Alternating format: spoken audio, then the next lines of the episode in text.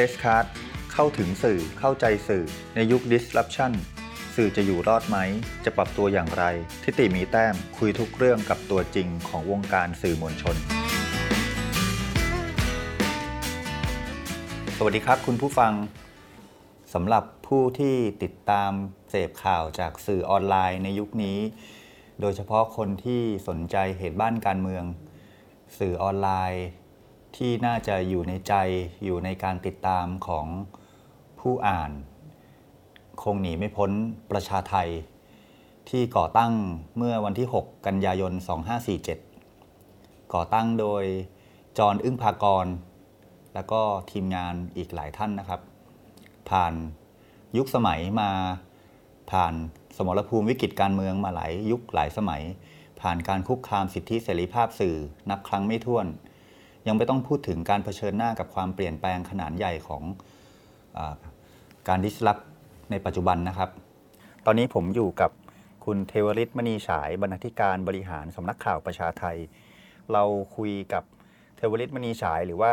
ผมจะเรียกว่าบัสเป็นชื่อเล่นนะครับ ด้วยวาระที่ครบรอบ 13 ปี 19 กันยา 2549 หรือว่ารัฐประหารในยุคสมัยทักษิณชินวัตรที่ ทำให้เป็นผลพวงมาจนถึงทุกวันนี้ แล้วก็คุณบัตก็รับหน้าที่เป็นบรรณาธิการบริหารประชาไทย ในยุคสมัยที่สังคมไทยจดจำว่าประชาไทยเป็นสื่อที่มีจุดยืนต้านรัฐประหารอย่างชัดเจน แต่ว่าทีนี้ก่อนที่เราจะเริ่มเข้าไปคุยกันถึงเนื้อหาว่าทำไมสื่ออย่างประชาไทยถึงมีจุดยืนในการต้านรัฐประหารอย่างตรงไปตรงมา เราจะเริ่มคุยกับบัตเทวเรศมินิฉายก่อนว่าที่มาที่ไปก่อนจะมาเริ่มทำสื่อทำอะไรมาก่อน แล้วในช่วงรัฐประหารที่ผ่านมาตั้งแต่ 19 กันยา จนมาครั้งล่าสุดเมื่อปี 57 ประชาไทยมองสถานการณ์การเมืองยังไง และมองสถานการณ์สื่อโดยรอบยังไงด้วยนะครับ สวัสดีครับบัต ครับ สวัสดีครับ สวัสดีครับ ท่านผู้ฟังแล้วก็สวัสดีคุณทิติด้วยนะครับ ครับ ก็ผมบัสนะครับบัสเทวริตโอเค เราอยากชวนบัสคุยนิดนึงว่าเอ่อก่อนหน้าที่จะมาทำประชาไทยบัสทำอะไรมาก่อนครับ ก่อนหน้าที่จะมาทำประชาไทยเอ่อผมเป็นแอคทิวิสต์มาก่อนนะครับครับก่อนแล้วก็มาทำเอ่อศูนย์ข้อมูลประชาชนผู้ได้รับผลกระทบจากการสลายการชุมนุม เมษาพฤษภา53อืมก็มาทำงานเชิงข้อมูลไปสืบค้นเรื่องการสลายการชุมนุมเรื่องของจุดที่เสียชีวิตเรื่องเออเหตุแวดล้อมต่างๆนะครับ แล้วก็เป็นนักกิจกรรม ก่อนหน้านั้นก็เป็นนักกิจกรรมเอ่ออือฮึทำเรื่องแรงงานเรื่องประชาธิปไตยเรื่องสิทธิมนุษยชนนะครับอือฮึแล้วก็เอาเข้าจริงตอนที่รัฐประหารปี2549เนี่ยผมยังเป็นนักศึกษา ตอนนั้นเป็นนักศึกษาปริญญาโทอยู่ที่นิด้านะครับอือฮึแล้วก็ช่วง จริง ๆ ช่วงก่อนก่อตัวของกระบวนการต่อต้านรัฐประหารเนี่ยนะครับ ผมก็เป็นนักศึกษาด้านรัฐศาสตร์อืมตอนนั้นก็คืออยู่ที่มหาลัยสงขลานครินทร์วิทยาเขตปัตตานี โอ้โหร้อนแรงมากในครับมอปัตตานีอือฮึโดยเฉพาะเรื่องผลกระทบจากการมาตรการเอ่อการปราบปรามเอ่อผู้เห็นต่างตอนใช้สมัยนี้ใช้คำว่าผู้เห็นต่างนะครับอือฮึเอ่อหรือกลุ่มขบวนการในการที่จะ เรียกร้องในเรื่องของความเป็นอิสรภาพของหรือว่าการจัดการตัวเองของคนอืมเอ่อมาลายูมุสลิมในพื้นที่อืมปัตตานีซึ่งนะครัเขาบเจอกฎหมายพิเศษใช่ไหมใช่ครับกฎแล้วอัยการศึกกฎอายแล้วก็การฉุกเฉินใช่ครับ แล้วก็สิ่งที่สำคัญคือเหตุการณ์สำคัญก็คือเหตุการณ์เอ่อตากใบอืมนะครับแล้วก็เหตุการณ์ที่เกรเซะที่มีการมีผู้เสียชีวิต โดยเฉพาะตากใบเนี่ยมีผู้เสียชีวิตจำนวนมาก จากการมาตรการในการควบคุมตัวอือฮึนะครับหลังจากที่ ไปประท้วงเรียกร้องเอ่อให้มีการปล่อยตัวอือฮึที่เอ่อสพตากใบใช่ไหมฮะอือฮึอืมซึ่งก็คือเกิดปี 47 เนาะใช่ครับก็เป็นปี47เดียวกันกับที่ประชาไทยก่อตั้งพอดี ใช่ครับ แล้วก็เอ่อตอนนั้นผมยังไม่ได้ผมเพิ่งเดี๋ยวเอ่อท่านผู้ชมเอ่อท่านผู้ฟังก็คือผมเพิ่งมาทำงานที่ประชาไทยเมื่อปี 55ครับนี่เองนะครับอือฮึส่วนปี 47 เนี่ยเอ่อเคสเอ่อที่ ทำให้ประชาไทยเป็นที่รู้จักในทางสาธารณะอือฮึก็ประชาไทยก็ตั้งปี 47 แล้วก็กรณีที่ทำให้ประชาไทยเป็นที่รู้จักในทางสาธารณะ ก็คือกรณีนำเสนอเหตุการณ์ตากใบอืมซึ่งก่อนหนานั้นก็จะเสนอผ่านสื่อหลักใช่ไหมอืฮะมแต่ว่าเนื่องจากที่ประชาไทยมีนักข่าวในพื้นที่อือฮึก็นำเสนอภาพอีกอีกแบบหนึ่งเรื่องของกระบวนการในการควบคุมตัวที่ไม่ชอบทอืมำต่างๆทำให้เป็นที่รู้จักแล้วก็อือฮึเป็นเป้าอืมสายตามากแล้วก็ กระทบกระเทือนต่อรัฐบาลขนาดนั้น คือรัฐบาลของพันตำรวจโทดรศักดิ์ทินวัตรอืมขนาดนั้นด้วยก็นะคืรัอบก่อนรัฐประหารอีกเนาะที่ประชาชนก่อนรัฐประหารถูไฮไลท์จากเจ้าหน้าที่รัฐใช่ครับอืมแล้วก็แน่นอนว่าด้วยการที่ประชาไทยจับประเด็นเรื่องสิทธิมนุษยชนอืมมาเอ่อสงครามยาเสพติดอะไรต่างๆนานาเนี่ยก็ครับก็ประชาไทยก็นำเสนอในมุมมองเรื่องของสิมาตรการเรื่องของการปกป้องสิทธิมนุษยชนของอือฮึผู้อาจจะต้องสงสัยอือฮึเอ่อแต่ว่ากลายเป็นถูกอ่าผลพวงจาก สงครามยาเสพติดในยุครัฐบาลทักษิณขณะนั้นอือฮึก็อาจจะถูกเพ่งเล็งอืมว่าเป็นสื่อที่โจมตีทักษิณด้วยซ้ำไปอืมนะครับ ทีนี้อ่าบัตบอกว่าเริ่มมาทำงานประชาไทยเต็มตัวปี 55 เนาะครับ แล้วก็ก่อนนั้นนะเป็นแอคทิวิสต์เนี่ยอะไรทำให้ตัดสินใจย้ายตัวเองจากการทำกิจกรรมทางการเมืองรณรงค์ทางการเมืองมาเป็นสื่อเต็มตัวครับอืมตอนช่วงที่ผมทำ เอ่อเป็นนักกิจกรรมเนี่ยครับผมก็เป็นนักข่าวพลเมืองด้วย แล้วก็อืมคือจะเรียกว่าเอ่อเขียนตอนนั้นก็คือทำทุกทำแทบทุกอย่างนะครับ คือเขียนแถลงการณ์ด้วย เขียนจดหมายด้วย แล้วก็เอ่อ action ด้วยอืมแล้วก็เสร็จแล้วก็เขียนข่าวส่งอืมซึ่งส่วนใหญ่กิจกรรมเนี่ยก็เขียนข่าวส่งประชาไทถึงจะลง มันเป็นอือฮึข่าวประเด็นแรงงานอืมแรงแรงงานประท้วงค่าแรงแรงงาน ชุมนุมเรียกร้องเอ่อตต่อรองเจรจาต่อรองในโรงงานเงี้ยมันอืมถ้าเป็นที่อื่นเขาก็ไม่สนใจเขาก็มองเป็นเรื่องเออก็เป็นเรื่องภายในโรงงานไม่ไม่เป็นสนใจเราก็พยายามเขียน เพื่อให้เห็นว่ามันมันเป็นเรื่องที่มันเป็นเรื่องการต่อสู้ในโรงงานโรงงานหนึ่งเนี่ยมันอือฮึมันมีผลต่อการยกระดับในภาพรวมอย่างไรบ้างอะไรเงี้ยก็พยายามโยงให้เห็นอืมแล้วก็มีประชาไทยเนี่ยที่ลงแล้วก็ประชาไทยก็เอ่อ มีกระบวนการในการอบรมนักข่าวเรื่อยๆ ผมก็เข้ามาสู่กระบวนการในการอบรมใช่ไหมครับอือฮึนอกจากนั้นก็จะมีเขียนบทความมาลงประชาไทยบ้าง แล้วก็จนกระทั่งถึงเหตุการณ์สลายการชุมนุมเมษาพฤษภาอือฮึ53หลังจากนั้นก็มีการตั้งศูนย์ข้อมูลมา ซึ่งไอเดียในการตั้งศูนย์ข้อมูลก็เพื่อที่จะเอ่อรวบรวมข้อมูลไม่งั้นสถานการณ์มันก็จะคลี่คลายไปหลักถงหลักฐานอะไรมันก็จะกระจัดกระจายไปในสมัยรัฐบาลอภิสิทธิ์เวชชใช่วะครับ ปี 2553อือฮึ ก็มีการตั้งศูนย์ข้อมูล แล้วผมก็ไปทำหน้าที่ในการเป็นเจ้าหน้าที่ฝ่ายข้อมูลอือฮึเก็บข้อมูลอะไรต่างๆเนี่ยผมก็คิดว่างานข้อมูลงานสื่อสารงานรณรงค์งานเผยแพร่เนี่ยมันสำคัญอือฮึต่อสาธารณะ โดยเฉพาะประเด็นที่อาจจะยุคนั้นอาจจะไม่มีใครสนใจอือฮึนะครับเรื่องเรื่องของคนผู้ชุมนุมที่ถูกล้อมปราบช่วงนั้นก็มี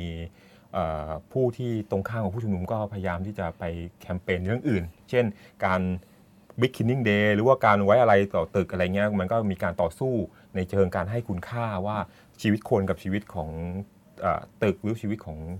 เออวิถีชีวิตของกรุงเทพที่เสียสูญเสียไปอะไรเงี้ยมันอะไรมันให้น้ำหนักว่าการการใช้การสื่อสารเนี่ยอืมก็เป็นส่วนหนึ่ง แล้วก็การตอบโต้ในแง่ของการให้ข้อมูลอีกอีกด้านหนึ่งที่นอกจากตอนนั้นคือสอชใช่ไหมฮะอือฮึที่ภายใต้การนำของรัฐบาลอภิสิทธิ์เนี่ยก็อืมค่อนข้างจะคุมสื่อหลักได้อย่างอืม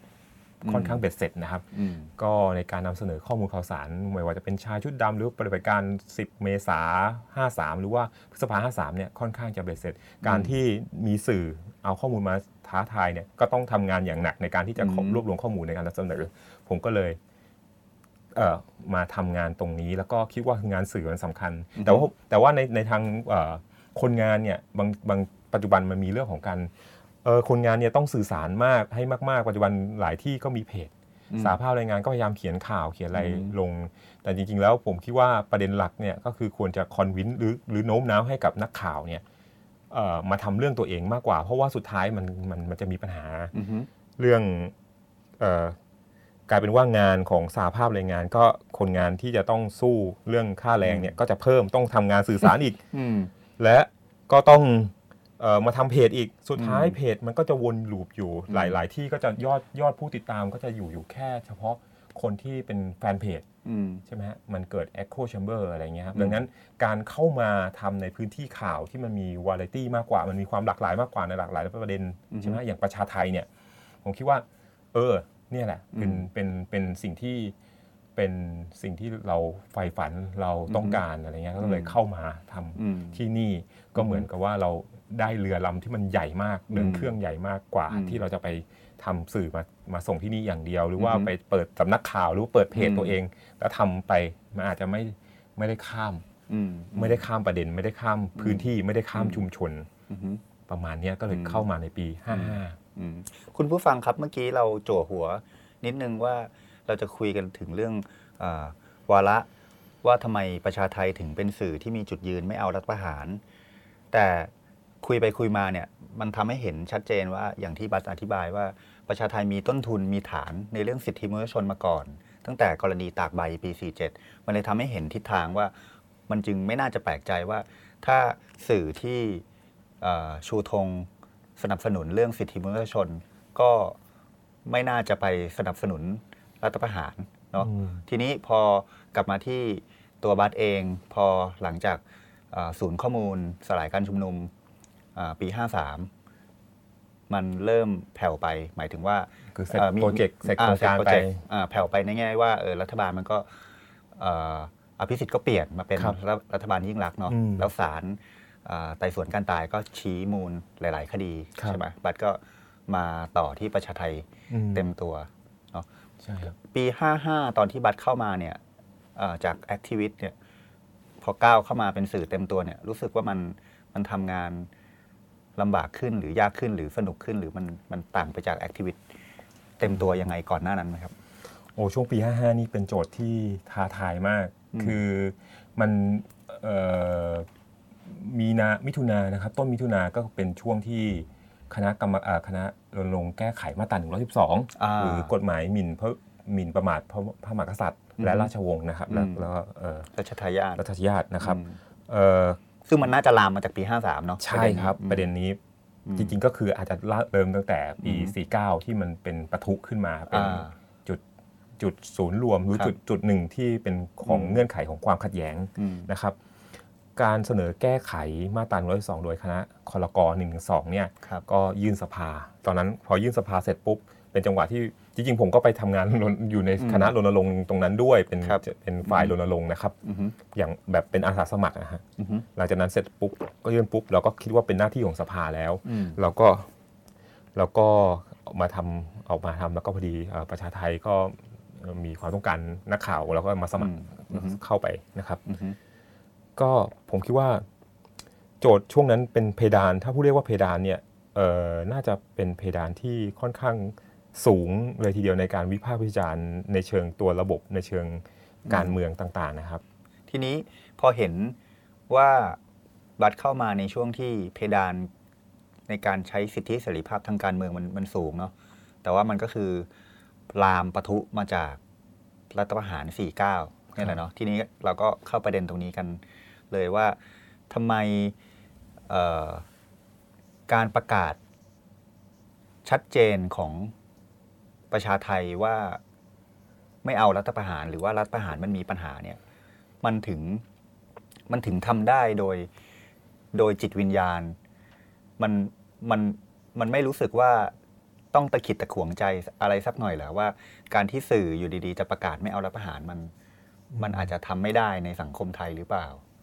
ถ้าถ้าถ้ามองมาจากสื่ออื่น ๆ ที่เขาอาจจะเลือกวางตัว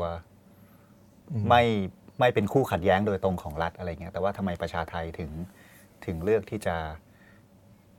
บอกเออคนรับสื่อคนรับสารว่าประชาไทยเนี่ยก็ก็ไม่เอารัฐประหารด้วยอืมตอนนั้นประชาไทยทำอะไรบ้าง ถ้าเราย้อนเวลากลับไปในช่วงเอ่อ19 กันยาใช่ครับ2549อืมก็เอ่อผมตอนนั้นผมผมไม่ได้อยู่ ผมไม่ได้ในฐานะผู้ผลิตสื่อในประชาไทย แต่ว่าผมเป็นผู้เสพประชาไทยนะครับ แต่ว่า ผมก็เลยถามประเด็นนี้ในในเรื่องของว่าเอ้ยทำไมประชาไทยถึงมีกระบวนการในการตัดสินใจยังไงที่จะเอ่อประกาศจุดยืนว่าไม่เอารัฐประหารปี 49 ผมก็เลยไปถามผู้เฒ่าผู้แก่อือฮึนะในประชาไทยคุณมุทิตาเชื้อช่างนะครับครับก็เอ่อจริงๆ คุณมุทิตาเนี่ยจบมาปุ๊บปี 57 เนี่ยเอ้ยปี5ปี4 47เนี่ยก็ครับมาทำประชาไทยเลย แล้วก็มาอืมคือเรียกว่าเป็นอืม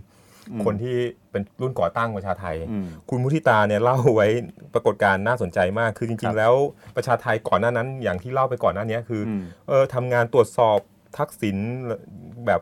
อย่างโดยเฉพาะเรื่องการละเมิดสิทธิ์นะครับอืมแล้วอืมปรากฏว่าไปชูธงคือสนธิลิ้มทองกุลใช่ไหมฮะอืม แกนนำพันธมิตรเออคือตอนนั้นอะมีกระแสต่อต้านแต่ยังไม่มีการ action อะไรที่แรกปี 47 ใช่ไหมฮะอือฮึพอ48 เริ่มแล้วเริ่มมีเมืองไทยรายสัปดาห์นี่จะพาผู้ผู้ผู้ฟังย้อนกลับไปอืมเมื่อ 13 ปีที่แล้วนะครับ อืม ก็มีรายการเมืองไทยรายสัปดาห์ทักษิณเอ้ยเอ่อสนธิลิมทองกุลก็จัดใช่ไหมฮะ อือฮึ ก็วิพากษ์วิจารณ์แล้วก็เริ่มเซตเป็นขบวนการขึ้นมาใช่ไหมฮะ อือฮึ แต่ว่าก็ตอนแรกก็ชุมนุมเรียกร้องให้ทักษิณออกอะไรอย่างเงี้ยยุบสภานะครับ อือฮึ แต่ทีนี้พอไปพอมามาก็มีการชูธงอืมกระบวนการพันธมิตรประชาชนเพื่อประชาธิปไตยก็ชูธงมาตราเจ็ดนะฮะอืม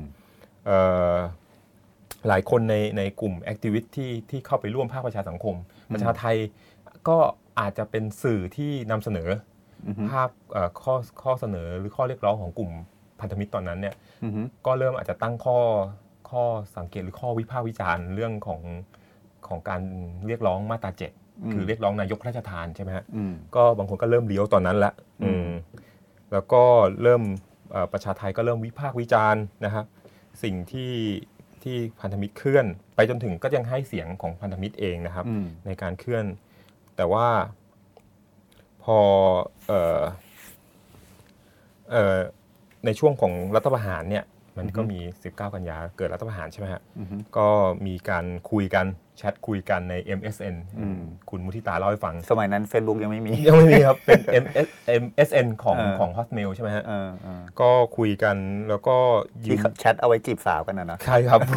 เราอาจจะไปใช้ชีพสาว แต่ว่าอืมกรุ๊ปกรุ๊ปนี้เขาเอาไว้คุยอืมเรื่องการเมืองกันนะโอครับเคแล้วก็มีทั้งคุณชูวัตรเลิกสิริสุข แล้วก็คุณจิรนุชเปรมชัยพรที่อือฮึยืนหยัดหนักแน่นนะครับอืมว่าจะต้องแสดงออกซึ่งการต่อต้าน รัฐประหาร คือเหมาะเหมาะการมีการเสนอมาตรานายก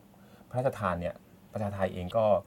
ก็เริ่มวิพากษ์วิจารณ์ขบวนการพันธมิตรและก็โดคือนก่อนรับประหารด้วย ใช่ก็โดนกลุ่มเอ่อ NGO กลุ่มภาคประชาสังคมเนี่ยก็อือฮึมองเราเป็นอาจจะกลายเป็นฝ่ายกลายเป็นรับใช้ทักษิณอีกเอ่อจะโยนไปทางนั้น แล้วก็อืมพอชัดเจนก็คือเราขึ้นเอ่อเว็บขึ้นขึ้นขึ้นแบนเนอร์สีอืมดำนะฮะเพื่อต่อต้านรัฐประหารนะครับอือฮึพี่เอ่อ พินปากางามสงฆ์ก็อืมก็เห็นด้วยนะครับอืมนี่นี่ตามสิ่งที่คุณมุทิตาเล่าให้ฟังอืมก็เป็นจุดยืนหลังจากนั้นเป็นต้นมาอืมคือมันทำให้ประชาไทยเนี่ยเปลี่ยนเปลี่ยนจริงๆมันก็เป็นสถานการณ์ทางการเมืองด้วยที่เปลี่ยนก็คือเราจากแต่เดิมเนี่ยเราก็จะวิพากษ์วิจารณ์เรื่องแนวนโยบายอือฮึการพัฒนาผลกระทบจากการพัฒนาทางด้านเศรษฐกิจอืมหรือการละเมิดสิทธิมนุษยชนจากนโยบายแบบปลีกอือฮึย่อย อย่างเช่น ภาคใต้หรือสงครามอือฮึยาเสพติดเสพติดเนี่ยอืมกลายเป็นเรื่องวิพากษ์วิจารณ์การเมืองอืม แบบ hardcore อืมแล้วก็ตั้งคำถามกับอำนาจรัฐความอำนาจชอบธรรมของอำนาจใช่ครับอืมทุกอย่างที่เป็นองค์ประกอบขององค์คาพยพของอืมรัฐ ผมก็ผมตอนนั้นผมก็อ่านประชาไท ตอนแรกอือฮึผมก็ผมก็เป็นจุดยืนก็ จริงๆ ผมก็ตัวผมตัวตัวผมเนี่ยก็อืมไปไปร่วม เคยไปร่วมกับกลุ่มพันธมิตรประชาชนเพื่อประชาธิปไตยอืมเอ่อไปร่วมกับกลุ่มสันติอาสาอะไรต่าง ๆ เนี่ยนะครับอือฮึเอ่อแล้วก็เริ่มเอะใจเริ่มมีมาตราเจ็ด และอือฮึสุดท้ายก็คือเกิดรัฐประหารผมก็เลยแบบเกิดเอ่อไม่เห็นด้วย คือตอนนั้นก็อืมชัดเจนว่าไม่เห็นด้วยกับการรัฐประหารเป้าหมายของผมก็คืออือฮึเอ่อจะทำยังไงก็ได้ให้พันตำรวจโทดรสศินเนี่ยอืมรับผิดชอบทางการเมืองจะด้วยการลาออกหรืออะไรก็แล้วแต่อืมแต่ว่ามันต้องเป็นไปตามวิถีทางของประชาธิปไตยใช่ไหมอืฮะมแน่นอนว่าคนอาจจะบอกว่าเอ้ยออกไปปุ๊บเดี๋ยวก็กลับเข้ามาใหม่อืมเลือกตั้งใหม่โหตรึงอำนาจขนาดนั้นแล้วก็กลับอืมเข้ามาใหม่อืมแต่แน่นอนว่า ถ้ายังใช้วิธีการแบบนี้อือฮึมันยังเป็นเงื่อนไขที่ที่เอ่อจะทำให้ประชาชนได้เรียนรู้ว่าตัวเองเนี่ยมีอำนาจในการเข้าไปควบคุมกำกับ ถึงท้ายที่สุดแล้วทักษิณก็ยังไม่ออก แต่ว่ามันก็เอ่อสร้างเอ่อแนวร่วมเพิ่มขึ้นใช่ไหมฮะเอ่ออาจจะ พักพักพักทางเลือกตอนนั้นก็จะเป็นพักประชาธิปัตย์อืมอาจจะไม่เพียงพออาจจะมีพักใหม่ขึ้นมาที่จะเห็นว่าเออมันมีอืมคนที่ไม่พอใจขนาดนี้อืมเป็นนิมิตหมายอันใหม่ นิมิตหมายอันดีอืมที่จะนำไปสู่การสร้างขบวนองค์กรใหม่ที่จะมาแทนพักไทยรักไทยขนาดนั้นก็ได้อะไรเงี้ยครับอืมถ้ายังถ้าคิดว่าต่อต้านทางนี้นะครับอืมนี่ก็เป็นจุดยืนนะครับ แล้วก็สุดท้ายก็ขยับพเยื่อนไปเรื่อยนะครับ แล้วก็ พร้อมกับสถานการณ์ทางการเมืองที่แต่เดิมเนี่ยถ้าผมเป็นนักเรียนทางด้านรัฐศาสตร์อืมข้อถกเถียงรัฐศาสตร์ ตอนนั้นก็เป็นเอ่อเอ่อ decentralization กระจายอำนาจอืมหรือเอ่อการปฏิรูประบบราชการอืมก็เปลี่ยนไปเป็นการเมืองแบบสองขั้วชัดเจน การประทะกันระหว่างเอ่อฝ่ายอนุรักษ์นิยมกับฝ่ายอือฮึโปรประชาธิปไตยจากระบบรัฐสภาอะไรต่างๆเนี่ยครับอืมก็มีไปจนถึงการคู่ความขัดแย้งในทางอืม ที่เป็นวัฒกรรมทางด้านชนชั้น เช่นอือฮึไพร่กับระบอบอำมาตย์อืมใช่ไหมฮะอืมจนกระทั่งเกิดปีอืม53 ใช่ไหมฮะที่เป็นปะทุของความรุนแรงอืมจริงๆก็เกิดตั้งแต่ปี 52 แล้วอืมแต่ว่ายังไม่รุนแรงเท่าปีอืมฮึอืมฮึ53 ครับอืมแล้วก็อีกอันหนึ่งก็คือพอพอรัฐประหารอืมฮึก็มีภาพของเออ ที่คณะรัฐประหารเนี่ยไปเข้าเฝ้าอืมเอ่อในหลวงรัชกาลที่9และพระราชินีใช่ไหมฮะรวมถึงพลเอกเปรมที่พาเข้าเฝ้าด้วยครับก็เกิดการตั้งคำถามใหญ่ในอืมโซเชียล มันมาพร้อมกับอืมออนไลน์ สื่อออนไลน์เว็บบงเว็บบอร์ดนะครับอืมที่ที่เอ่อมีเป็นพื้นที่ของการถกเถียงแลกเปลี่ยนกันอืมฮึเว็บบอร์ดหนึ่งที่เป็นพื้นที่ของการถกเถียงในช่วงนั้นก็คือเว็บราชดำเนินอืมเว็บราชดำเนินเนี่ยของพันทิปใช่ไหมครับใช่ครับของเว็บไซต์พันทิปอืมฮึ ถูกปิดอืมพอถูกปิดไปชั่วคราวเนี่ย คนก็จะไปหาช่องใหม่อ่าหาช่องใหม่ ช่องหนึ่งที่มีก็คือเว็บบอร์ดของประชาไทอืมก็อีกเป็นอีกที่หนึ่งที่อืมคนก็มาคอการเมือง hardcore การเมืองก็มาเป็นพื้นที่ในการถกเถียงแลกเปลี่ยนกันอืมฮึเอ่อแล้วก็ทางพี่คุณจีรนุชเปรมชัยพรที่ดูเรื่องเว็บบอร์ดเนี่ยเป็นตอนนั้นเป็นผู้อำนวยการของประชาไทเนี่ยครับ ก็เปิดมีนโยบายเปิดเสรีเลยแบบว่าอืมให้เสรีภาพในการแสดงความเห็น เพราะว่าเชื่อว่าเสรีภาพเนี่ยอืมถึงที่สุดแล้วมันจะนำไปสู่ความสร้างสารรค์หรือการถกเถียงที่มันนำไปสู่การไปข้างหน้าหรือก้าวไปข้างหน้าของสังคมนะครับอืมก็จนกระทั่งถูกฟ้องอืมดำเนินคดีเอ่อข้อมาตราพรบคอมซึ่งเป็นผลมรดกผลพวงมาจากการรัฐประหารนะมรครับพรบคอมปีอืม50อืมฮึแล้วก็ถูกสุดท้ายก็ถูกศาลฎีกาตัดสินอือฮึ ว่ามีความผิด เพราะว่าปล่อยปละจงใจปล่อยปละละเลยให้อืมมีผู้ไปใช้โพสต์อือฮึกระทำความผิด เกินเข้าใจว่าเปิดเกิน 20 วันอืมเออก็เลยถือว่ามีความผิดอืมฮึนะครับอืมก็สุดท้ายแต่ว่ารอลงรอลงอาญาอือฮึแต่ก็ยังพิพากษาว่าผิดอยู่อืดีมนี่ก็คือหนึ่งในผลพวงการของการที่ประชาไทยมีความชัดเจนในเรื่องยึยึดมั่นในสิทธิเสรีภาพ แล้วก็ไม่เอารัฐประหารเนาะใช่ครับก็สิ่งที่ได้รับก็คือ ผู้อำนวยการประชาไทยก็ต้องโดนโดนคดีต้องโดนคดีไป ใช่ครับ ทีนี้เอ่อถ้าถ้าย้อนกลับไปอีกนิดนึงก่อนที่จะเข้ามาปัจจุบันแล้วเราจะชวนบัตมองนะครับว่าในยุคสมัย 19 กันยาเนี่ยเท่าเท่าตอนนั้นบัตยังไม่ได้เป็นมาเป็นนักข่าวเนาะครับแล้วเท่าที่มองปัญหาของรัฐประหาร แล้วก็มอนิเตอร์สื่อไปด้วยเนี่ยคิดว่าในยุคสมัยนั้นเอ่อสื่อที่ที่เป็นแบบประชาไทยเนี่ย ถือว่าทำหน้าที่ โอเคแหละสื่อสื่อประชาไทย ยืนยันต้านรัฐประหารอย่างชัดเจน แต่ว่าถ้ามองไปรอบๆเนี่ย เราเห็นเราเห็นน้ำเสียงเห็นอะไรอีกบ้างไหมที่ที่คิดว่า เออมันเป็นน้ำเสียงของการยืนยันในการไม่เอารัฐประหาร นอกจากประชาไทย ในในฐานะของคนที่มอนิเตอร์อยู่แล้วก่อนที่จะเข้ามาอยู่ในประชาไทยเองเนี่ยตอนนั้นครับเห็นอะไรยังไง ตอนปี4 49ใช่ไหมครับ อืมเอ่อ ท่าทีที่ดูแบบว่าแยบแยบหน่อยก็จะเป็นมติชนนะที่ผมจำจำจำได้นะครับอืมแล้วก็อันหนึ่งที่ที่ชัดเจนมากคือประชาทัศน์มตอนนั้นก่อนอืมที่จะก่อนที่ภูมิใจไทยจะไปอยู่กับอืมกับประชาธิปัตย์ใช่ไหมฮะอืมอืมประชาทัศน์ก็แบบชัดเจนมาก ที่มันมีคำพูดว่ามันจบแล้วครับนายใช่ไหมนั่นนั่นแหละครับอ่า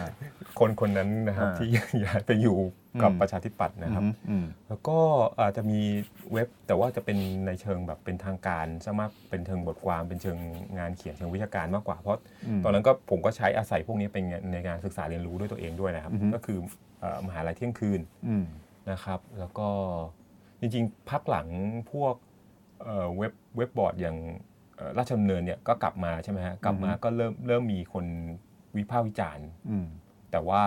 ก็มีเพดานข้อจำกัดในการวิพากษ์วิจารณ์อยู่นะครับอืมวิจารณ์รัฐประหารขนาดนั้นนะครับอืมอืมนอกจากนั้นก็เป็นพวกสื่ออิสระไปเลยครับ เป็นสื่ออมที่เอ่อจริงๆ สื่อที่น่าสนใจคือเป็นสื่อที่เป็น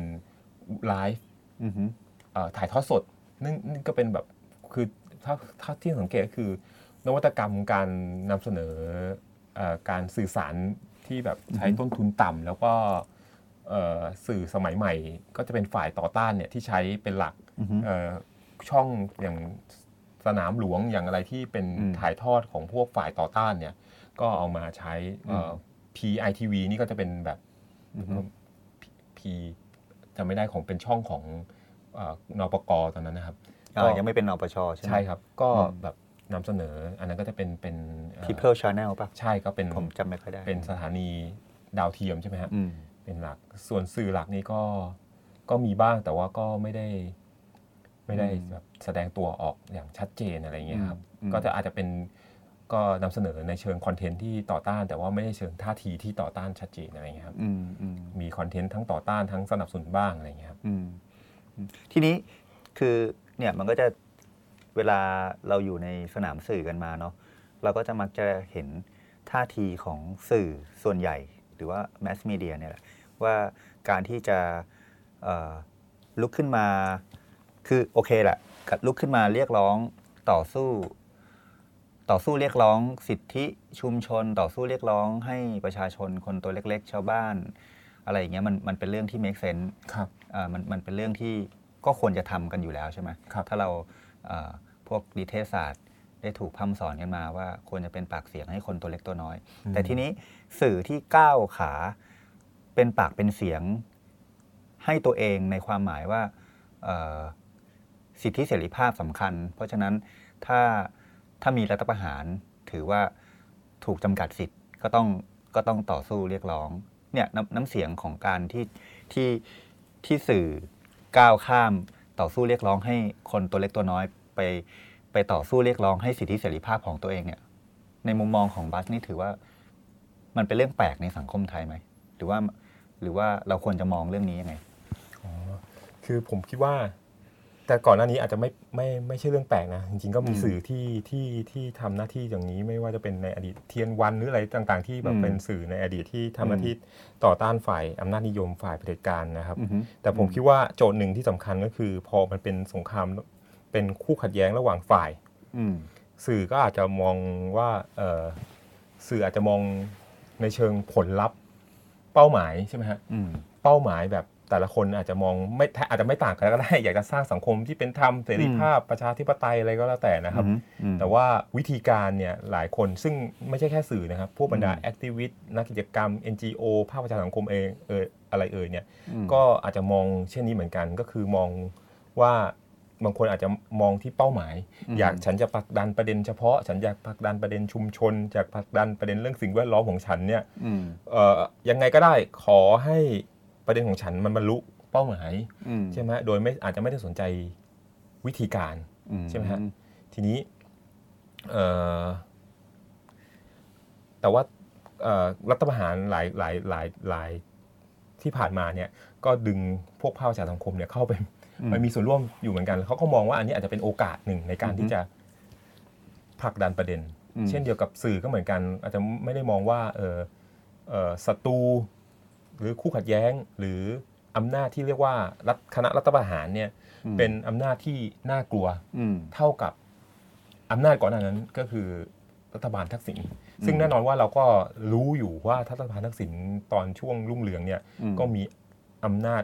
ค่อนข้างจะเบ็ดเสร็จ ขนาดไหน แม้ว่าจะมีสภาถ่วงดุล แต่ว่าก็อืมดูเหมือนว่าด้วยความที่ได้เสียงข้างมากเนี่ยก็เป็นอืมสิ่งที่ make sense สิ่งที่เข้าใจได้ที่เป็นอืมข้อกังวลของของคนทั่วไปของคนที่อาจจะทำประเด็นเล็กประเด็นน้อยโดยเฉพาะประเด็นเรื่องเชิงโครงการพัฒนาต่างๆเนี่ยอืมผมคิดว่าเนี่ยก็อาจจะเป็นจุดหนึ่งที่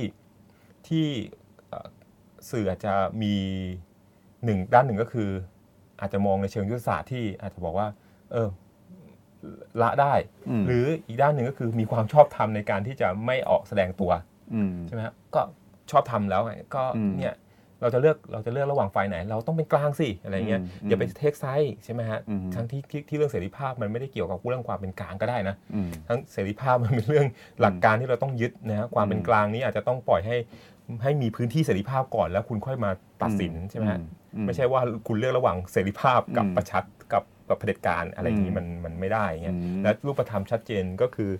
รัฐประหารเอ่ออืม49อาจจะไม่หนักหน่วง แต่ว่า57เนี่ยอืมหนักหน่วงมากชัดเจนมากในการเข้าไปควบคุมจัดการกับสื่ออืใช่ไหมฮะโดยเฉพาะพอรัฐประหารเสร็จปุ๊บก็คือวันวันรัฐประหารก็คือทหารก็เข้าไป สถานีต่างๆ เลยใช่ไหมฮะอืมรวมไปถึงเรื่องวิทยุชุมชนเนี่ยก็ปิดอืมหมดเลยอืมซึ่งสองสองสองสื่อเนี่ยสื่อทีวีที่เป็นอืมดาวเทียมเนี่ยที่เป็นช่องเฉพาะทางบางทีก็เป็นช่องการเมือง หรืออืมวิทยุชุมชนเนี่ยเป็นสื่อที่มีพลัง เพราะว่าเป็นสื่อที่เอ่อมันมีความเป็นชุมชนอืมันสามารถระดมคนได้อืมแต่ว่าเขายังปล่อยอือฮึปล่อยสื่ออย่างออนไลน์อยู่ ประชาไทก็ยังอยู่อืม เพราะว่ามันระดมคนไม่ได้อืมมันทำได้เพียงแค่ปล่อยความคิดเรื่องการไปทำงานกับความคิดคนการอืมแสดงเอ่ออะไรต่างๆนะครับอือฮึแต่ว่ามันไม่ได้มันไปสู่การ actionอืมวิทยุชุมชนเนี่ยถ้าเกิดคุณเอ่อคุณสามารถที่จะเรียกระดมคนไปอืมชุมนุมได้อืมใช่ไหมวิดาวเทียมก็เหมือนกัน เราเราจึงเห็นแกนนำแต่ละสีที่เป็นดีเจ วิทยุชุมชนมาก่อนใช่หลายคนเนี่ยาคือจริง ๆ เป็นยุคเรื่องยุคยุคทองของดีเจที่อ่าขึ้นมาเป็นแกนนำเหมือนกันนะครับอ่าในในในหลายๆสีทั้งอ่าทั้งแดงแล้วก็อ่าก็เหลืองหรือว่าสีอ่กปปสสิ่งนี้ก็คือสิ่งที่ฝ่ายความมั่นคงเขาต้องรีบไปจัดการก่อน ใช่ นี่คือนี่คืออันแรกเลย แล้วต้องอือฮึหารปี 47 ที่จัดการ แล้วก็ปิดอือฮึวิทยุชุมชน แล้วก็เอ่อมีคำสั่งคอสชอืมในการควบคุมกำกับหลังจากนั้นอีกว่าอือฮึ การจะออกรายการการจะเชิญบุคลากรต่างๆ มานำเสนอเนี่ยการวิพากษ์วิจารณ์เนี่ยต้องเป็นกลางนะต้องเอ่อต้องโดยบริสุทธิ์ใจนะอะไรเงี้ยครับอืมแล้วก็ไม่กันนั้นอีกอืมก็มีกสทช ที่เข้ามาเป็นแขนขาในการกำกับอีกอืมใครไม่ใครละเมิดก็จอดำไปใช่ไหมฮะอืมอืมพีทีวีวอยทีวีนี่ระหว่าง 5 ปีที่ผ่านมารัฐประหารปี 47 เนี่ยอืมจอดำไปอืมหลายเอ่อ หลายครั้งมากอืมนี่นี่ก็เป็นอืมชัดเจนว่า รัฐประหารเนี่ย มันเป็นการจำกัดพื้นที่สื่อแน่นอนอืมแล้วก็อีกอันหนึงทำไมผมยังยืนยันว่า เราไม่ควรจะเลือกคืออฮึเสรีภาพมันไม่ใช่ มันไม่ใช่การต้องเลือกอืมระหว่างฝ่ายใดฝ่ายหนึ่ง มันไม่ใช่เป็นความขัดแย้งระหว่างฝ่ายนะการอืมต้องยืนหยัดในพื้นที่เสรีภาพเนี่ย มันอืมสำคัญอืมเอ่อแล้วก็ทำไมเสรีภาพมันถึงได้ ต้องไปสัมพันธ์กับประชาธิปไตยอืมก็คือเอ่อเสรีภาพสื่อเนี่ยคือเราเราต้องมีสมมติฐานอันหนึ่งที่สำคัญก็คือในในการรักเอ่อในการยืนหยัดว่าระบอบประชาธิปไตยเนี่ยอือฮึแม้ว่าในนักปรัชญานักการเมืองนักรัฐศาสตร์อะไรหลายคนก็จะพูดในทำนองว่าเออมันเป็นระบอบที่ไม่ได้ดีที่สุดหรอกนะอืมเออแต่มันก็เลวน้อยที่สุดอืมเออสรุปก็จริงๆก็งงกับคำนี้เหมือนกันนะแต่อืมทั้งนี้ทั้งนี้ทั้งนั้นมันก็ไม่ได้สมบูรณ์แบบของมันหรอกอืม แต่อันหนึ่งที่ต้องตั้งสมมติฐานก็คือ คนที่เป็นผู้ทรงอำนาจสูงสุดในระบอบเนี้ยอืมคือประชาชนอืมนะฮะเอ่อประชาชนไม่ใช่ปัจเจกใช่ไหมประชาชนเป็นเป็นทั้งมวลเป็นทั้งหมดทั้งมวลอืมการเป็นมติของมหาชนอะไรอืมก็ว่าไปเป็นผู้ทรงอำนาจสูงสุดอืมที่มาของผู้ใช้อำนาจแทนประชาชนอืมการใช้อำนาจของประชาชนที่ต้องการการควบคุมกำกับการตรวจสอบถวงดุล หรือการไปอืมการออก มันต้องผ่านกระบวนการที่ไม่ไม่ว่าจะประชาชนทำแทนโดยตรงหรือว่าทางอ้อมก็ว่าแล้วแต่ แต่ว่าเราต้องเชื่อมั่นว่าประชาชนเนี่ยมีดุลพินิษอืมในการเลือกในสิ่งที่ดีที่สุด โอเค ประชาชนหนึ่งคนอาจจะเลือกไม่ดีมากอืมแต่ประชาชนจำนวนมากเนี่ยเป็นมหาชนเนี่ยน่าจะเลือกในสิ่งที่ดี และการที่จะเลือกได้ดีได้อืมประชาชนต้องมีข้อมูลข่าวสารที่ที่เพียงพออมที่โอเค ซึ่ง คนที่ทำหน้าที่ให้ข้อมูลข่าวสารกับประชาชนได้คือสื่ออืมและการที่จะให้ข้อมูลที่ดีได้อืมสื่อต้องมีเสรีภาพอืมใช่ไหมฮะอืมคือมันมีผมจำชื่อไม่ได้นะครับอืมก็พูดไปว่าเออมันในในในภาวะที่มีเสรีภาพเนี่ยอืมแน่นอนมันมีทั้งสื่อดีอืมสื่อเลวอืมไอ้ไอ้ดีเลวเนี่ยมันก็อาจจะเราก็จะบอกว่าดีสำหรับเราเลวสำหรับเขาก็ได้ หรือมเลวสำหรับเราดีสำหรับเขาก็ได้นะอืมเวลาแบ่งฝักแบ่งฝ่ายอืมแต่ว่าแน่นอนว่า ในสภาวะที่ไม่มีเสรีภาพเนี่ยอืมไม่มีหรอกที่จะมีสื่อดีอืมหมายถึงว่า คุณคุณก็คุณก็ได้ข้อมูลข่าวสารที่มันมีเพดานมีข้อจำกัดอืไม่สามารถที่จะทุบทะลวงผู้มีอำนาจอืมยิ่งคุณมันพิสูจน์ไม่ได้ว่ามันจะเป็นสื่อดียังไง ใช่ใช่ไหมใช่ใช่เลย มันพิสูจน์ไม่ได้อยู่แล้ว เอออมอืมนี่นี่คือทำไมถึงอืมได้ต้องยืนหยัดอื มมันสัมพันธ์กันระหว่างระบอบประชาธิปไตยกับเสรีภาพอืมสื่อต้องปกป้องเสรีภาพใช่ไหมอืมมีคนพูดว่าเสรีภาพสื่อเท่ากับเสรีภาพประชาชนอืมแต่ว่าสิ่งที่สำคัญที่สุดก็คือเราต้องปกป้องเสรีภาพของประชาชน ซึ่งเสรีภาพประชาชนเนี่ยมันเป็นเรื่องของสิทธิพลเมืองต่างๆ นานาด้วยอืมมันไม่ใช่แค่อืมฉันจะปกป้องเสรีภาพของฉันที่เป็นสมาคมมสื่อ หรือว่าอืมเป็นองค์กรสื่อ หรือเป็นอืมกลุ่มทุนสื่ออืมของฉันเท่านั้นอืมไม่มันไม่ได้มันต้องอืม เอ็กซ์ไซส์มันต้องขยายไปด้วยอืมต้องไปปกป้องสิทธิเสรีภาพขออืงมประชาชน เวลาพูดสื่อก็ต้องพูดสื่อทั้งหมด ไม่ใช่พูดสื่อในนามขององค์กร ใช่ไหมว่าถ้าองค์กรสื่อตัวเองโดนคุกคาม ก็เรียกร้องเฉพาะสื่อองค์กรตัวเอง แต่ถ้าองค์กรสื่ออื่นที่เอ่ออาจจะไม่ได้มีทิศทางหรือน้ำเสียง หรือว่าทัศนะทางการเมืองตรงกันก็เฉยๆไปหรือว่าหลับตาข้างหนึ่งไป ใช่ใช่ใช่ไหมใช่อืมอันนี้ก็อันนี้รวมไปถึงเรื่องถ้าย้อนกลับไปปี 49อือฮึ หลังจากนั้นก็มีวัฒกรรมมันมันมาพร้อมกับเทคโนโลยีที่มันพัดเปลี่ยนเปลี่ยนผ่านไปเรื่อยๆนะอืมช่วงนั้นจะมีวัฒกรรมสื่อแท้สื่อเทียมบ้างอืมซื้อซื้อพวกสายแบบสายเอ่อเอ่อดั้งเดิมอืมใช่ไหมก็เทต้องดิแบบชันเออต้องทีวีเอ่อหนังสือพิมพ์อืมเนี่ยแหละมันซื้อแท้อืมแต่พวกออนไลน์เนี่ยต้องตั้งคำถามใช่ไหมอืมต้องตั้งคำถามไม่มีไม่มีหัวนอนปลายเท้าบ้าง ไม่มีอืมอะไรบ้างเนี่ยต้องตั้งคำถามว่าอืมความเป็นสื่อแท้สื่อเทียมอะไรเงี้ยอืมหรือแม้กระทั่งสื่อที่ เอ่อเลือกข้างอืมสื่อที่ดูชัดเจนในอืมในในในแนวทางในอืมจุดยืนอืมเป็นสื่อสื่อเลือกข้างอืมหรือลดทอนความน่าเชื่อถือของเขาน่าเชื่อถือ จริงๆผมผมผมไม่ไม่ไม่ไม่เชื่อส่วนตัวไม่ไม่ค่อยเชื่อเรื่องเรื่องคำว่าความเป็นกลางในแง่ของ โดยบริสุทธิ์ผุดผ่องอืมมันไม่มีใครเป็นเป็นกลางของมันอะอืมผมทุกคนถูก หล่อหลอมด้วยอืมด้วยความคิดความเชื่ออุดมการณ์อะไรต่างๆ นานาอืมคุณคุณถ้าคุณคุณเป็นคนคนหนึ่งนายนายคนหนึ่งที่ถูกถูกหล่อหลอมภายใต้เอ่อระบบการจัดตั้งของรัฐอืมผ่านการศึกษา ศาสนาอืมต่างๆ คุณก็จะมีอุดมการณ์ของรัฐอยู่อะอืมดังนั้นคุณก็จะไม่ไม่เป็นกลาง เพราะว่าคุณก็จะมีภายใต้อุดมการณ์ตรงนั้อืนมแต่ว่านายนายนายคนเนี้ยมันไม่มีทางที่จะอยู่ภายใต้แบบเอ่อปัด ห้องห้องทดลองปิดหรอกมของรัฐหรอกมันก็ต้องรับอืมรับอะไรมา มันก็ต้องตีกันทุกคนอืมมันมีความคิดอุดมคติหลายๆต่าง ดังนั้นอืมสื่อเองก็เป็นมนุษย์ธรรมดาอืมเออผมก็คิดว่าเมื่อเรามองว่าสื่อไม่เป็นกลาง เราก็ควรจะเปิดให้ทุกสื่อมัน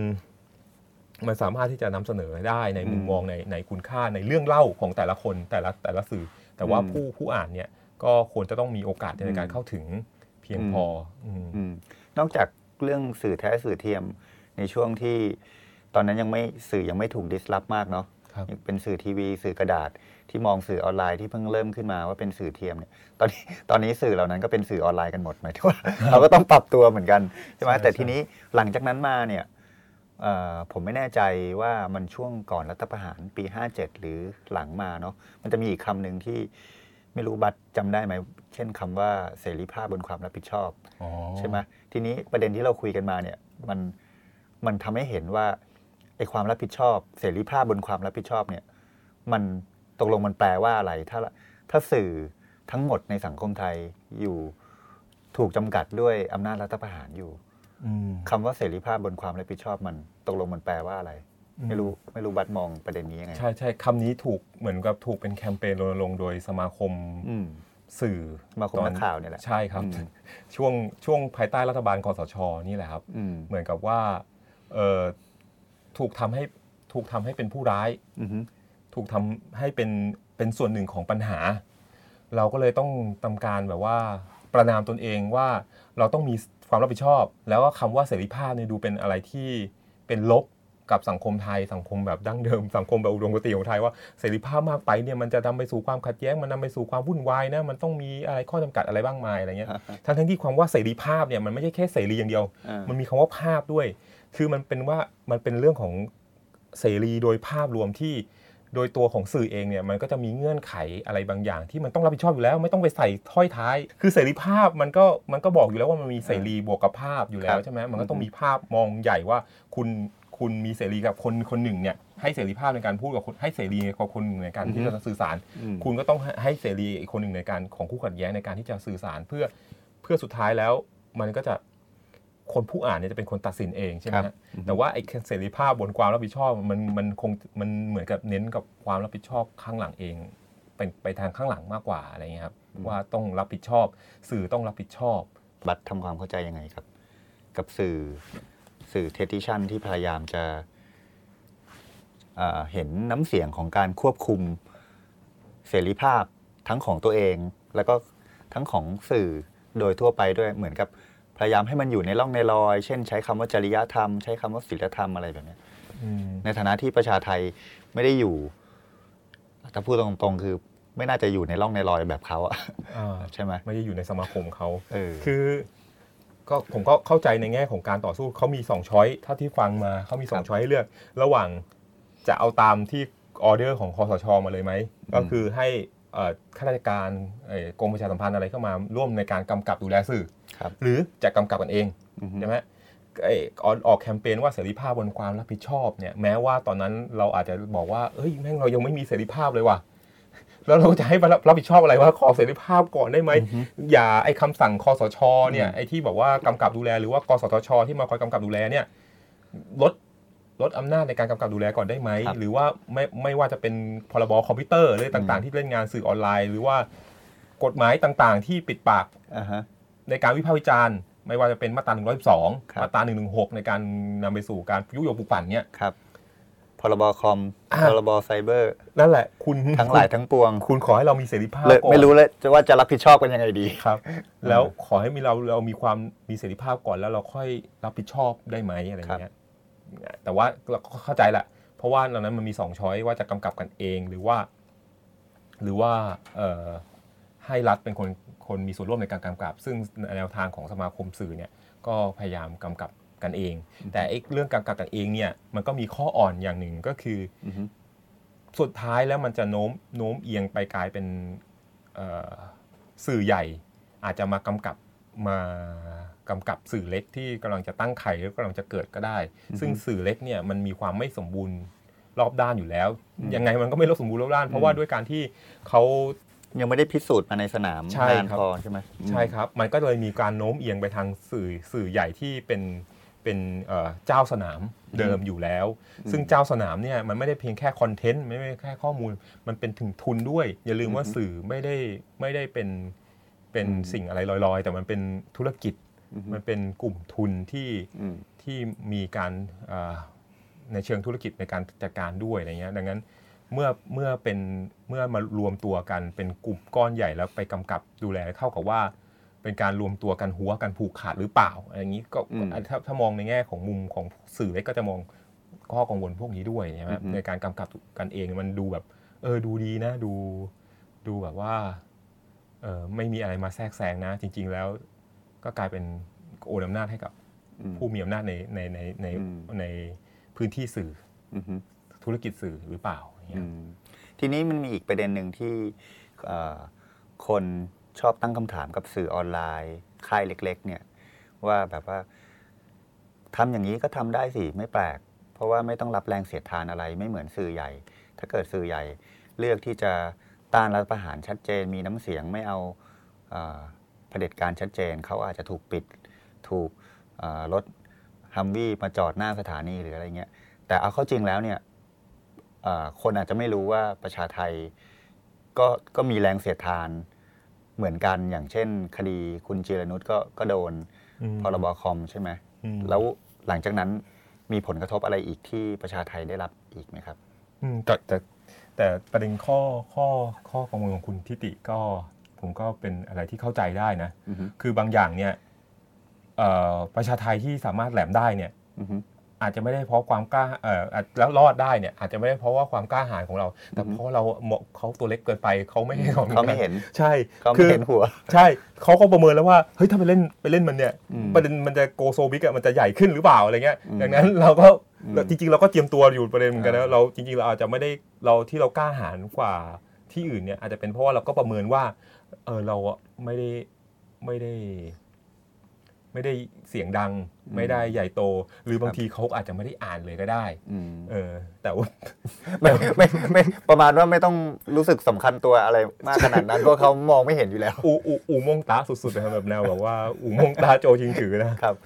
เออคือแต่แต่ว่าทั้งนี้ทั้งนั้นเขาถามว่าเขาอ่านไหมคือก็มีบางอันที่เรายืนยันว่าเขามีเอ่อกลไกต่างๆ ของภาครัฐเนี่ยอ่านอ่านงานของเราอยู่ แต่ว่าเขาก็คงประเมิน ในแง่ของผลกระทบถ้าหากว่าเล่นงานของมัน แต่ว่าแน่นอนว่าถามว่าอย่างที่คุณทิติพูดมาว่าเออถามว่ามีผลกระทบไหมก็มีนะครับ คือนอกจากนอกจากคุณจิรนุชที่ดำเนินคดีโดนถูกดำเนินคดีจากเว็บบอร์ดแล้วก็จะมีปี 53เอ่อ7เมษา53เนี่ยหลังจากที่มี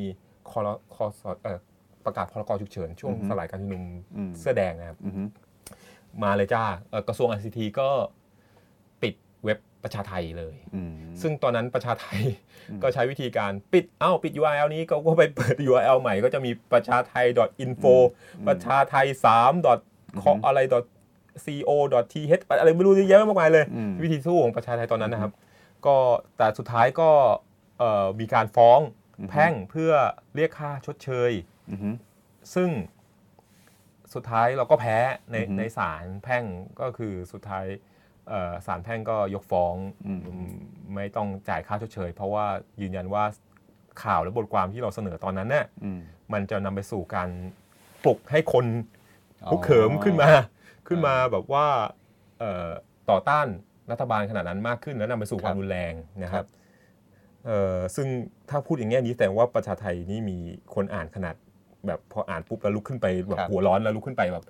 ไปขนาดนั้นเลย อย่างนี้ถ้าเกิด โอเค คือคนอาจจะมองว่าสื่อออนไลน์ไม่ได้มีไม่ได้มีต้นทุนอะไรมากพอที่จะต้องรู้สึกว่าสูญเสียอะไรมาก ถ้าเป็นสมมติว่าถ้าเป็นสื่อทีวี หรือสื่อกระดาษถ้าถูกปิดเลยมันมูลค่ามันคงเยอะมากใช่ไหมแต่ประเด็นก็คือว่ามันไม่ใช่เรื่องมันไม่ใช่เรื่องมูลค่าว่าเอ่อพิมพ์ไปกี่ฉบับ ต้องจ่ายพนักงานเงินเดือน กี่แสนล้าน กี่ล้านกี่แสนต่อเดือนอะไรอย่างนี้มันไม่ใช่มันเป็นประเด็นเรื่องว่า เพราะว่า มันเป็นสิทธิเสรีภาพในการนำเสนอใช่ไหมถ้าอืมปิดก็คือคุณปิดเสรีภาพเรา อันนี้คือใช่ต้นทุนที่ประชาไทยเสีย ใช่ใช่ก็คือหนึ่งถ้าก็ปิดก็อีกอย่างอีกอันนึงคือเพดาน ถ้ารู้ว่าเพประชาไทยเล่นถึงเพดานเพดานเพดานขนาดนี้แล้วถูกปิดเนี่ยอือฮึแสดงว่ามันก็จะไปสร้างความกลัวบรรยากาศของความกลัวคนอื่นที่ครัจะบจะมาวิพากษ์วิจารณ์ ซึ่งอือฮึเอ่อการวิพากษ์วิจารณ์นะไม่รู้หรอกหรอกว่ามันจะถูกหรือผิดนะ แต่ว่ามันต้องมีส่วนถูกบ้าง มันต้องมีส่วนที่จะเห็นต่างจาก ผู้มีอำนาจรัฐอยู่แล้วใช่ไหมอือฮะฮึดังนั้นการไปปิดเนี่ยเท่ากับว่าเอ่อเอ่อปิดโอกาสที่จะมีส่วนที่จะคอยถ้าถ้าถ้าเราประเมินผู้ปกครองในแง่ดีนะอือฮึว่าเออคุณก็จะเสียคำแนะนำในแง่ดีไปอะไรเงี้ยนะครับอืมอืมนอกจากนั้นคือนอกจากกรณีปิดเว็บแล้วก็มีเรื่องเอออ่ามีสองกระทงแล้วมีคุณจิรนุชใช่ครับโดนฟ้องศาลตัดสินแล้ว แล้วก็มีปิดเว็บ แล้วหลังก็จากนั้นมีอะไรครับ ก็มีหลังรัฐประหารเนี่ยจะโดนเอ่อปิดมันจะมีปิดเว็บเป็นทั้งเว็บกับปิดเว็บเป็น URL อือฮึใช่ไหมฮะหลังรัฐประหารก็มีการเอ่อปิดเป็น URL เช่นเอ่อมีชิ้นหนึ่งที่นักข่าวของเราทำเรื่องว่าเออไปปฏิบัติการอะไรบ้าง หรือไปไปทำพฤติกรรมอะไรบ้างนำไปสู่การถูกดำเนินคดีตามมาตรา112 หรือหมิ่นประมาทกษัตริย์นะครับอือฮึเป็นอินโฟกราฟิกอือฮึก็ถูกปิดและ ถูกเรียกไปกินกาแฟในอือฮึในเอ่อข้างข้างค่ายทหารอือฮึนะครับตอนนั้นอืมหรือแม้กระทั่งมีกรณีที่เอ่อนักข่าวของเราที่ไปทำข่าวเอ่อประชามติที่บ้านโป่งก็คือไปทำข่าวที่มีเอ่อชาวบ้านเนี่ยเปิดศูนย์ปราบโกงตอนนั้นนะครับครัตบอนประชามติปี 59 ใช่ไหมฮะครับเอ่อก็ถูกดำเนินคดีข้อหาเอ่อ ฝ่าฝืนพรบประชามติ แต่สุดท้ายศาลยกฟ้องนะเคสนี้นะครับอือฮึแล้วก็เอ่อนอกจากนั้นก็มีข่มขู่ย่อยๆนะครับขู่ฟ้องหมีประมาทบ้างอะไรบ้างพวกสแลปแต่ว่ายังไม่ดำเนินคดีนะครับอือฮึเอ่อไปจนถึงเป็นเป็นพยานในพรบหมิ่นอือฮึอย่างเช่นหมิ่นหมิ่นประมาทศรีวราอะไรเงี้ยเราก็ต้องไปเป็นพยาน ซึ่งจริง ๆ แล้วตามตาม ตามกฎหมายเนี่ยเขาจะเอาผิดเราก็ได้ เพราะว่าเราเป็นเป็นเพราะหมิ่นประมาทโดยการโฆษณาอ๋อแล้วไอ้การโฆษณาเนี่ยมันผ่านเว็บเราก็คือการครับเผยแพร่คำพูดของผู้ที่ถูกฟ้องหมิ่นเนี่ยมาอยู่ในเว็บเราครับนะครับหรือช่วงเลือกตั้งเนี่ยเราก็ไปไปเอาไปไปดูเพจของกองทัพใช่ไหมฮะที่มีโพสต์ Facebook รณรงค์ให้คนไปเลือกพลเอกประยุทธ์อืมเราก็เอามาเผยแพร่แล้วสุดท้ายกองทัพก็ปิดเพจนั้นครับ แล้วก็ขู่ว่าคนที่เผยแพร่อันเนี้ยจะดำเนินคดีแต่สุดท้ายยังไม่ไม่มาอือฮึส่วนตัวผมเองเนี่ยก็อาจจะเป็นโดยตรงอือฮึก็คือหลังรัฐประหารปี 57เนี่ยก็ถูครักบชวนถูกเรียกไปเข้าเข้าค่ายค่ายครับอือฮึอืมก็ไปอยู่ 3 วัน 2 คืนนะครับ อืม ก็ไปปรับทัศนคติ ตอนนั้นก็ทำประชาไทยแล้ว ใช่ครับทำประชาไทยแล้วอืมก็ไปสอบสวนถูกสอบสวนถูกอะไรเรื่องในอดีตที่ผ่านมาทั้งอืมในส่วนของบทบาทของแอคทิวิตและบทบาทของการทำงานสื่อ อือฮึเอ่อ หลังจากนั้นก็มีกระบวนการในการติดตาม ก็จะมาเยี่ยมเป็นเดือนครั้งสุดท้ายที่มาก็คือก่อนเลือกตั้งมกราไปเยี่ยมที่บ้านอืมซึ่งวิธีการของเขาก็คือตอนตอนเรียกไปเนี่ยปี 57เนี่ยครัเขาบก็ผมถ้าผมไม่เข้าเอ่อวันที่ผมเข้าเข้าไปที่ค่ายทหารที่เขาเรียกเนี่ยก็ไปทหารก็ไปที่บ้านครับใช่ไหมฮะซึ่งมันก็สร้างความกังวล แล้วก็ไปตลอดมาเรื่อย ๆ มาอือฮึก็สร้างกังวลเพราะว่าที่บ้านต่างจังหวัดเนี่ยก็มีแต่พ่อแม่อะไรเงี้ยครับครับซึ่งมันก็สร้างความกังวลต้นทุนอืม สร้างราคาในการที่เราจะทำอะไรบางอย่างครับแล้วก็มีการแบบพูดในเชิงติดตลกอะไรบอกว่าผมก็มอนิเตอร์คุณทาง Facebook ตามคุณทาง Facebook อะไรเงี้ยมันทำให้การเสรีภาพในการสื่อสารเราก็รู้ว่าต้องมีคนเห็นอะไรเงี้ยแปลว่าเปลี่ยนไม่ใช่เบนเข็มมาแค่ประชาไทยแต่เบนเข็มมาที่ตัวบุคคลเลย อ่าประมาณนั้นอาจจะเป็นเพราะว่าบาปกรรมที่ผมเคยทำไว้ในอดีตอ่าอันนั้นคือสมัยแอคทีวิสผลกรรมผลกรรมตั้งแต่สมัยแอคทิวิสต์แล้วมันก็มีผลเออแล้วก็ ก่อนหน้าก่อนหน้ารัฐประหารปี5 6 5 7 อะไรเมื่อตอนนั้นผมเป็นนักข่าวสนามครับผมก็พยายามไปนำเสนอข่าวของฝ่าย ตอนนั้นจะเป็นฝ่ายกลุ่มเสื้อหลักสีใช่ไหมครับไม่ว่าจะเป็นชุมนุมประท้วงที่เอ่อหน้าสถานทูตอเมริกาเอ่ยอืมหรือประท้วงรายการตอบโจทย์ ตอนนั้นที่มีสมศักดิ์เจียม หรืออาจารย์สอศิวรักษ์ครับไปพูดเรื่องสถาบันกษัตริย์ครับกลุ่มหมอตุลครับก็ไปประท้วงอืม ผมก็ไปทำข่าว ปรากฏว่าอืมเขาก็ใช้วิธีการถ่ายรูป แล้วก็มองหาว่าผมเป็นสปายอืมผมก็ยืนยันเอาบัตรให้ว่าผมเป็นประชาไทพอบอกเป็นประชาไทปุ๊บยิ่งหนักเข้าไปใหญ่อะไรเงี้ยอ๋อดูเป็นคู่ขัดแย้งเลยก็เขาถูกผลักถูกอะไรออกจากที่ชุมนุมไป นั่นคือก่อนปี 57 เนาะใช่ครับก่อนปี 57 แล้วก็ช่วงชุมนุมกปปสเองเนี่ยเอ่อด้วยความที่ผมไปทำข่าวแล้วก็เอ่อทำแล้วก็โพสต์ลงโซเชียลอย่างเงี้ยก็อาจจะเป็นเพราะว่าอาจจะมี คนคู่ขัดแย้งนะผมโพสต์ในทางสาธารณะอะไรเงี้ยครับอือฮึมองว่าผมเนี่ยไปเป็น spy ผมก็ไม่ได้แสดงตัวว่าเป็นนักข่าวชัดเจนอย่างเงี้ยในทางอือฮึ Facebook นะครับอืมก็อาจจะมองว่าผมเป็นสปายก็เอาไปแคปไปเสียบประจานว่าเนี่ยถ้าเจอที่ไหนอืมก็ทำร้ายได้เลย เพราะว่าเป็นสปายอะไรถูกเงี้ยล่าแม่มดอีกประมาณนั้นก็เนี่ยอืมก็โดยรวมก็ประมาณนี้ที่ที่น่าจะถูกถูกเอ่ออาจจะด้วยฝ่ายรัฐเองหรือฝ่าย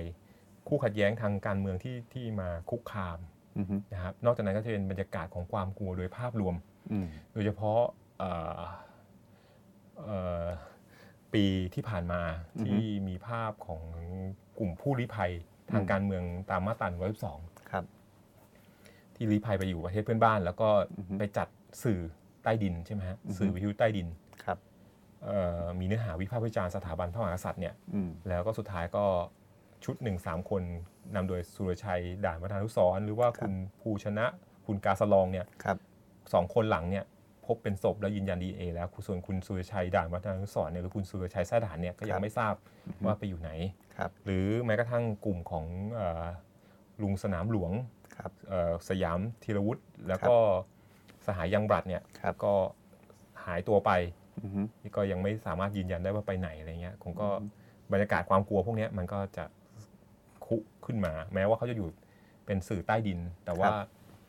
มันก็ส่งผลขึ้นมาสู่บนดิน โดยเฉพาะเพดานของของของข้อเอ่อวิพากษ์วิจารณ์ เพราะว่าเพดานของการวิพากษ์วิจารณ์มันมันน้อยในประเทศอะไรเงี้ยสื่อก็ไม่ไม่ได้วิพากษ์วิจารณ์ตรงนี้อือฮึอืมก็เลยแบบ เราก็เลยอยู่ในบรรยากาศของความกลัวอืมทั้งที่มันเป็นเรื่องใหญ่มากอืมเป็นเรื่องเรียกว่าอะไรนะช้างในห้องมืดอะอืม แต่ว่าเหมือนกับคนมองไม่เห็น หรือว่าถูกทำให้มองไม่เห็น ถูกปิดตาคนอาจจะห้องอาจจะไม่มืดก็ได้นะอือฮึแต่ทุกคนถูกปิดตาก็เลยแบบไม่สามารถที่จะพูดหรือวิพากษ์วิจารณ์ได้ อย่างน้อยภายใต้กรอบของกฎหมายเนี่ยเราก็พยายามที่จะอยู่ในเพดานตรงนั้นให้ได้มากที่สุด รักษาพื้นที่เสรีภาพ และรักษาไม่ใช่แค่พื้นที่ รักษาประเด็นด้วยอือฮึคือไม่ให้ประเด็นเหล่านี้หายไปอืมคือเอ่อ แต่เห็นว่าที่ผ่านมาเราอย่างเช่น ผู้ลี้ภัยอย่างเช่น คุณสยามธีรวุฒิอะไรต่างๆเนี่ยเราจะพยายามเกาะติดให้มากที่สุดไม่ว่าอืมต่อให้ยอด engagement ในโซในในในเว็บไซต์จะไม่ไม่มีเลยก็ตาม แต่ว่าอย่างน้อยอือฮึเราก็ทำงานในเชิงกระตุ้นเตือนว่ามันยังมีประเด็นนี้ที่ยังไม่ถูกคลี่คลาย และเป็นประเด็นสำคัญอืมในทางสังคมอืมโอเค แม้ว่าจะนำเสนอในภาพของของของการเราพูด เราพูดในเชิงติดตลกว่ามันเป็นหน่วยกู้ภัยอะ่ะอืมเก็บศพครับ ก็คือเก็บเหยื่ออืมเก็บเหยื่อที่ผ่านมาหลังเนี่ยจากที่เอ่อถูเกิดกกระเคทำ สมาแล้วถูกกระทำไปแล้วถูกกระทำประชาไทยก็ค่อยไปตามเก็บ ใช่ก็เป็นแบบนี้เออ อือฮึอืมทีนี้ถ้าเรากลับมาสู่วาระว่าประชาไทยตั้งขึ้นมาตั้งแต่ปี 47 เนาะครับ ผ่านไป 2 ปีเกิดรัฐประหาร ก็ผ่านรัฐประหาร 19 กันยา 2549 ก็ผ่านมา 13 ปีละ แล้วก็ 5 ปีรัฐประหาร 22 พฤษภาคม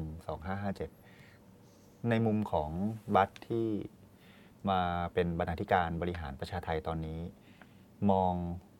เรียนรู้อะไรจากสถานการณ์ ที่ผ่านมาทางการเมืองอืมประชาประชาไทยปรับตัวยังไงบ้างไหม หรือว่ามองเพื่อนเพื่อนๆสื่อที่อยู่ในสังคมไทย ปรับตัวไปยังไงบ้าง เห็นเรื่องพวกนี้ยังไงบ้างครับ คือผมคิดว่าอันหนึ่งที่เห็นได้ชัดคือบทบาทของโซเชียลมีเดียสื่อ สื่อออนไลน์สื่อใหม่เนี่ยมันมันมันมีอิทธิพลมาก ไม่ว่าจะเป็นตอนก่อนอันนี้มีข้อถกเถียงเรื่องสื่อเก่าสื่อใหม่สื่อสื่อแท้สื่อเทียม แต่ทุกวันเนี่ยทั้งสื่อสื่อไอ้ดั้งเดิมเนี่ยก็ลงมาใช้พื้นที่โซเชียลเน็ตเวิร์กหมดแล้วใช่ไหมฮะครับ แต่ว่าด้วยความที่มันเป็นพื้นที่โซเชียลเน็ตเวิร์กเนี่ยเอ่อวันหนึ่งเนี่ยมันมันเกิดสิ่งที่เรียกว่าข้อมูลข่าวสารเยอะมากอือฮึเออ มันเกิด information overload และคือหลายคนรับรับสารมาเยอะมาก รับสารมันเยอะมากในทางในทางนโยบายสาธารณะเนี่ยพอ information overload เนี่ยมันจะมีปัญหาเรื่องของการตัดสินใจอะไรบางอย่างครับบางทีมันจะทำให้เราแบบนิ่งไปเลยก็ได้อือฮึทีนี้ด้านหนึ่งก็คือมันทำให้เรา มันทำให้ประเด็นประเด็นหนึ่งเนี่ยมันมันหายไปเร็วมากทั้งเท่าเท่าที่ผมสังเกตเนี่ยเราแทบจะจำไม่ได้ว่าสองอาทิตย์ที่ผ่านมาเขา ถกเถียงเอาเป็นตายกับเรื่องอะไรอือฮึเราอยู่แค่วันนี้ เมื่อวานกับวันนี้อืมเมื่อวานกับวันนี้ เมื่อวานกับวันนี้ แล้วก็พรุ่งนี้เราก็จะ feed อะไรใหม่ต่อไปใช่ครับ แล้วก็โดย detail โดยรายละเอียดมันไม่เอื้อโซเชียลเน็ตเวิร์กมันไม่เอื้อต่อการเอ่อเข้าใจอะไรที่เป็นรายละเอียดมากนักอือฮึสำหรับผมนะมองอย่างนั้น เพราะว่าเออมันมันถูกดึงดูด คือบางคนเอาบอกว่าคน สมาธิสั้น แต่จริงๆคนไม่ได้สมาธิสั้นหรอกมันมีสิ่งที่ดึงดูดอืมไปเยอะแยะมากมาย เดี๋ยวก็จะเออเดี๋ยวก็อ่านข่าวการเมือง เรื่องมันดี๋ยวก็เยอะใช่ เดี๋ยวก็สวิตช์ไปแล้วเพื่อนเลิกกับแฟน ซึ่งมันอยู่ในแถบเดียวกันเพื่อนไปกินอาหาร ร้านนี้อร่อยจังเลย เอ้าแล้วข่าวข่าวการเมืองเอ่อประชุมเรื่องอภิปรายเรื่องเอ่อถวายสัตว์อะไรเงี้ยสมมติมันมันแบบสวิตช์ไปมามากความสนใจเราก็มีจำกัดดังนั้น เราก็จะจำสิ่งที่เป็นมีมเท่านั้นน่ะสิ่งที่เป็นภาพจำสิ่งที่เป็นอะไรที่แบบ อยู่ในความทรงจำแบบย้ำๆเท่านั้นอะไรเงี้ยมันก็จะเป็นช็อตๆไป อันนี้ว่าทำให้ผู้ที่มีอำนาจเนี่ยสามารถรอดพ้นจากจากข้อกล่าวหาหรือว่าความผิดพลาดอะไรได้ ขอให้ทรงทรงไว้ซึ่งอำนาจรัฐอยู่ได้อืมขอให้ครองอำนาจรัฐอยู่ได้ ดังนั้น ประเด็นยิบย่อยเนี่ยสักพักเดียวก็มีเรื่องมาเปลี่ยนคุณอืมอยู่แล้ว แปลว่าถ้าเป็นในยุคสมัยที่ออนไลน์ยังไม่โตขนาดนี้ ถ้ายังเป็นสื่อกระดาษ ถ้าถ้ารัฐมนตรีสักคนหนึ่งถูกจี้เรื่องเออปริญญาปลอมอืมหรือว่ามีต้องคำพิพากษาจากต่างประเทศอะไรเงี้ย ก็อาจจะหนักหน่วงกว่านี้ ใช่ น่าจะเป็นเอ่อสามารถเซตเป็นวาระร่วมอือฮึร่วมของชาติได้ แต่ว่าอันนี้ก็เป็นสิ่งที่เป็นเป็นทั้งโอกาสแล้วก็อุปสรรคแต่อือฮึคือ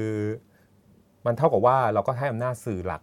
ในการเซตวาระอืมเลยใช่ไหมฮะอือฮึแต่ว่าณปัจจุบันเนี้ยอืมบางบางเรื่องมันถูกขุดมาจาก Facebook Account บางคนที่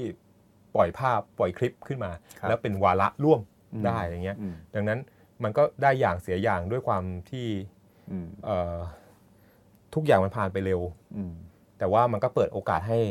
สิ่งใหม่ๆ สิ่งที่เคยอาจจะไม่เคยถูกเปิดเผย ถูกถูกแฉขึ้นมา เพราะว่าทุกคนสามารถเข้าถึงพื้นที่สาธารณะได้หมดเข้าถึงสื่อ ที่เป็นสื่อที่มันสามารถไวรัลได้หมดอะครับครับ แต่ว่าดังนั้น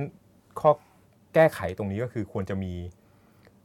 ใครที่เป็นคนที่สามารถต้องกัดไม่ปล่อยอือฮึมันหายไปครับมันดีไซน์มันออกแบบรูปแบบเคลื่อนไหวของนักกิจกรรมด้วยนะ น้อยมากที่จะเป็นคนที่กัดไม่ปล่อยอือฮึผมผมยังเห็นที่ผ่านมาจะมีทักคนหนึ่งคือคุณเอกชัยของกังวานอืมที่กัดเรื่องนาฬิกา ประวิตรไม่ปล่อยอืมจนกระแต่ว่าจนกระทั่งพักหลังเขาเริ่มซาลงไปเพราะว่าจะอืมด้วยความที่เขาเคลื่อนไหวแบบเนี้ยแล้วถูกทำร้ายถูกด้วยทำร้ายใช่ เพราะว่านี่คือนี่คืออำนาจของการกัดไม่ปล่อยจากประเด็นที่เขามอนิเตอร์เรื่องประเด็นที่เขากันไม่ปล่อยเรื่องนาฬิกาอืมแล้วสื่อก็ตามกลายเป็อืนมว่าสื่อต้องไปตามประเด็นที่เขาถูกทำร้ายแทนใช่มันก็มันก็เลยยิ่งเออตัวเขาเป็นเป็น factor เองก็ประเด็นมันก็เลยต้องเปลี่ยนไปเปอีลี่กยนไปอีกอ่าอืมนี่นี่ก็เป็นอีกปัจจัยหนึ่งอีกปัจจัยหนึ่งก็คือปัญหาโซเชียลเน็ตเวิร์กมันจะมีปัญหาอีกอันหนึ่งในทางสื่อก็คือ เป็น Echo Chamber หรือเป็นเสียงก้องกังวานอยู่ในห้องห้องหนึ่งเนี่ยอือฮึแล้วเราก็คิดว่าเอ่อห้องห้องเนี้ยพอแล้วอะไรเงี้ยบางอืมบางบางคนเนี่ยเอ่อหลายคนทำงานหลายองค์กรที่เป็นองค์กรการเคลื่อนไหวเนี่ยทำงานสื่อสาร แต่ว่าสื่อสารบน Facebook แฟนเพจครับซึ่งโอเค บางทีเราก็จะมีภาพที่ถูกสร้างโดยโดยอัลกอริทึมหรือของของ Facebook อะนะครับว่าโอ้มันมีคนกดไลค์กดแชร์กด กดติดตามกดคอมเมนต์แต่ถ้าไปเช็คดูดีๆเนี่ยมันเป็นคนคอเดียวกัน มันเป็นแฟนเพจของเราอืมคือมันไม่สามารถที่จะไปไปไปเป็นพื้นที่ตรงกลางได้อืมไปสู่พื้นที่ที่เป็นคนที่อาจจะสนใจเรื่องอื่น เรื่องทั่วไปได้อืมอะไรอย่างเงี้ยครับอืมมันก็ทำให้กลายเป็นวนอยู่ในเรื่องของตัวเองด้านหนึ่งก็อืมประเด็นก็ผ่านไปเร็วอืมอีกด้านหนึ่งก็วนอยู่ในบรรดาแฟนครับเพจของตัวเอง มันไม่ขยับขยายได้อะไรอย่างเงี้ยครับนี่ถือว่าเป็นความท้าทายของประชาไทยเองด้วยไหมครับ อ่านี่ก็เป็นความท้าทายเราก็พยายาม เราก็เป็น Echo Chamber อือฮึเราก็เป็นห้องใหญ่ เราพยายามที่จะด้านหนึ่งคือด้วยความที่เอ่อทุกคนสามารถผลิตสามารถสื่อสารได้ตัวเอง เราก็ทำหน้าที่ปรุงข่าวที่เครือข่ายภาภาคประชาสังคม สิทธิมนุษยชนอะไรต่างๆ ที่อือฮึสื่อสารเขาก็มี Facebook ไลฟ์หรือว่าโพสต์ภาพโพสต์อะไรเงี้ยเราก็เอามา ประกอบให้มันเป็นข่าวให้มันดูเป็นข่าวให้มีให้มีความน่าเชื่อถือ หรือว่าให้มันตัดเอาตัดเอาเรื่องของอารมณ์ออก และให้มันเหลือแต่แฟกต์ที่มันอืมพร้อมที่จะผู้ผู้อ่านจะอ่านได้อย่างอย่างเข้าใจมันอือฮึอย่างเนื้อเนื้อเนื้อของมันเองเนี่ยอืมแล้วก็มาอยู่กับเราไม่ว่าจะเป็นเรื่องสิทธิของที่ดินสิทธิชายแดนภาคใต้หรือต่างๆ เนี่ยเอามา แต่เราก็เป็นเป็นล่มใหญ่ของคนที่สนใจด้านสิทธิ์เหมือนกันอืมอะไรประมาณนี้อย่างเงี้ยอืมแม้แม้ว่า เราจะดึงออกมาจากล่มล่มของคนที่สนใจด้านสิทธิ์อืมเฉพาะทางอะไรเงี้ยครับครับอืมก็เป็นสิ่งที่ท้าทายที่เราจะก็คงต้องแก้ซึ่งไม่ใช่ว่าเราแก้ได้เราก็แก้ไม่ได้อืมแต่ว่าเราก็พยายามที่จะเรียนรู้แล้วก็พัฒนามันไปเรื่อยๆอย่างเงี้ยเรื่องการกัดไม่ปล่อยบ้างเรื่องของการขยายพื้นที่ให้ให้งานมันแมสมากขึ้นงานมันไปสู่สาธารณชนมากขึ้นอะไรเงี้ยครับอืมซึ่ง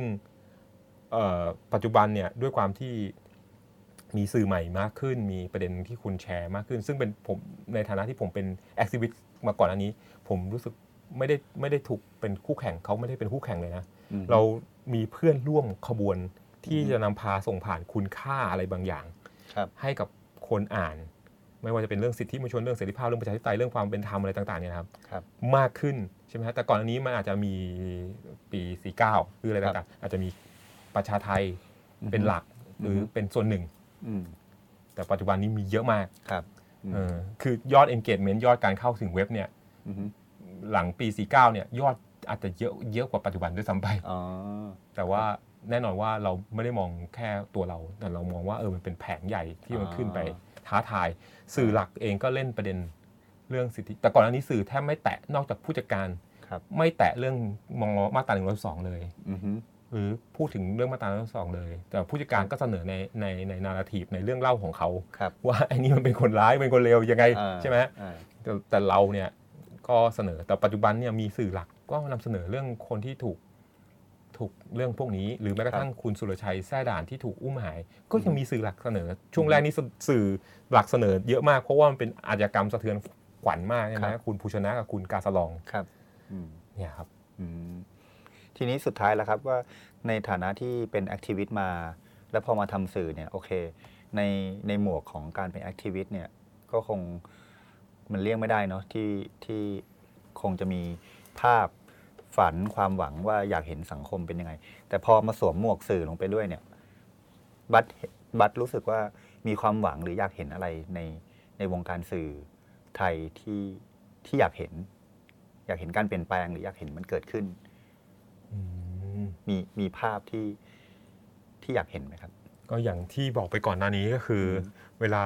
เอ่อเราแคมเปญเหมือนสื่อหลักเนี่ยแคมเปญสมาคมเนี่ยแคมเปญเรื่องเสรีภาพสื่อเท่ากับเสรีภาพประชาชนเนี่ยครับก็อยากจะให้ให้แบบเอ่อลุกขึ้นมาแบบว่าเอ่อทำหน้าที่ในทางที่จะปกป้องเสรีภาพประชาชนด้วยอือฮึใช่ไหมฮะโดยเฉพาะ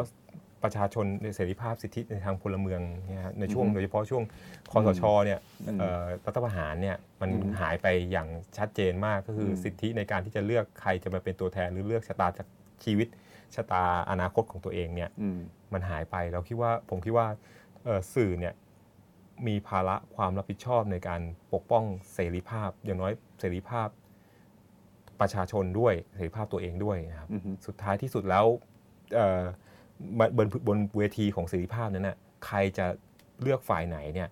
อย่างน้อยเราต้องสร้างเวทีนั้นให้ได้อะไรเงี้ยคครัรับบให้มันมีเสรีภาพอืมคือ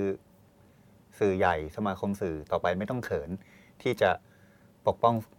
สิทธิเสรีภาพพลเมือง คือสามารถประกาศตัวได้ ไม่ต้องเขินโดยการรักษาความเป็นกลางอะไรแบบที่มักจะอ้างกัน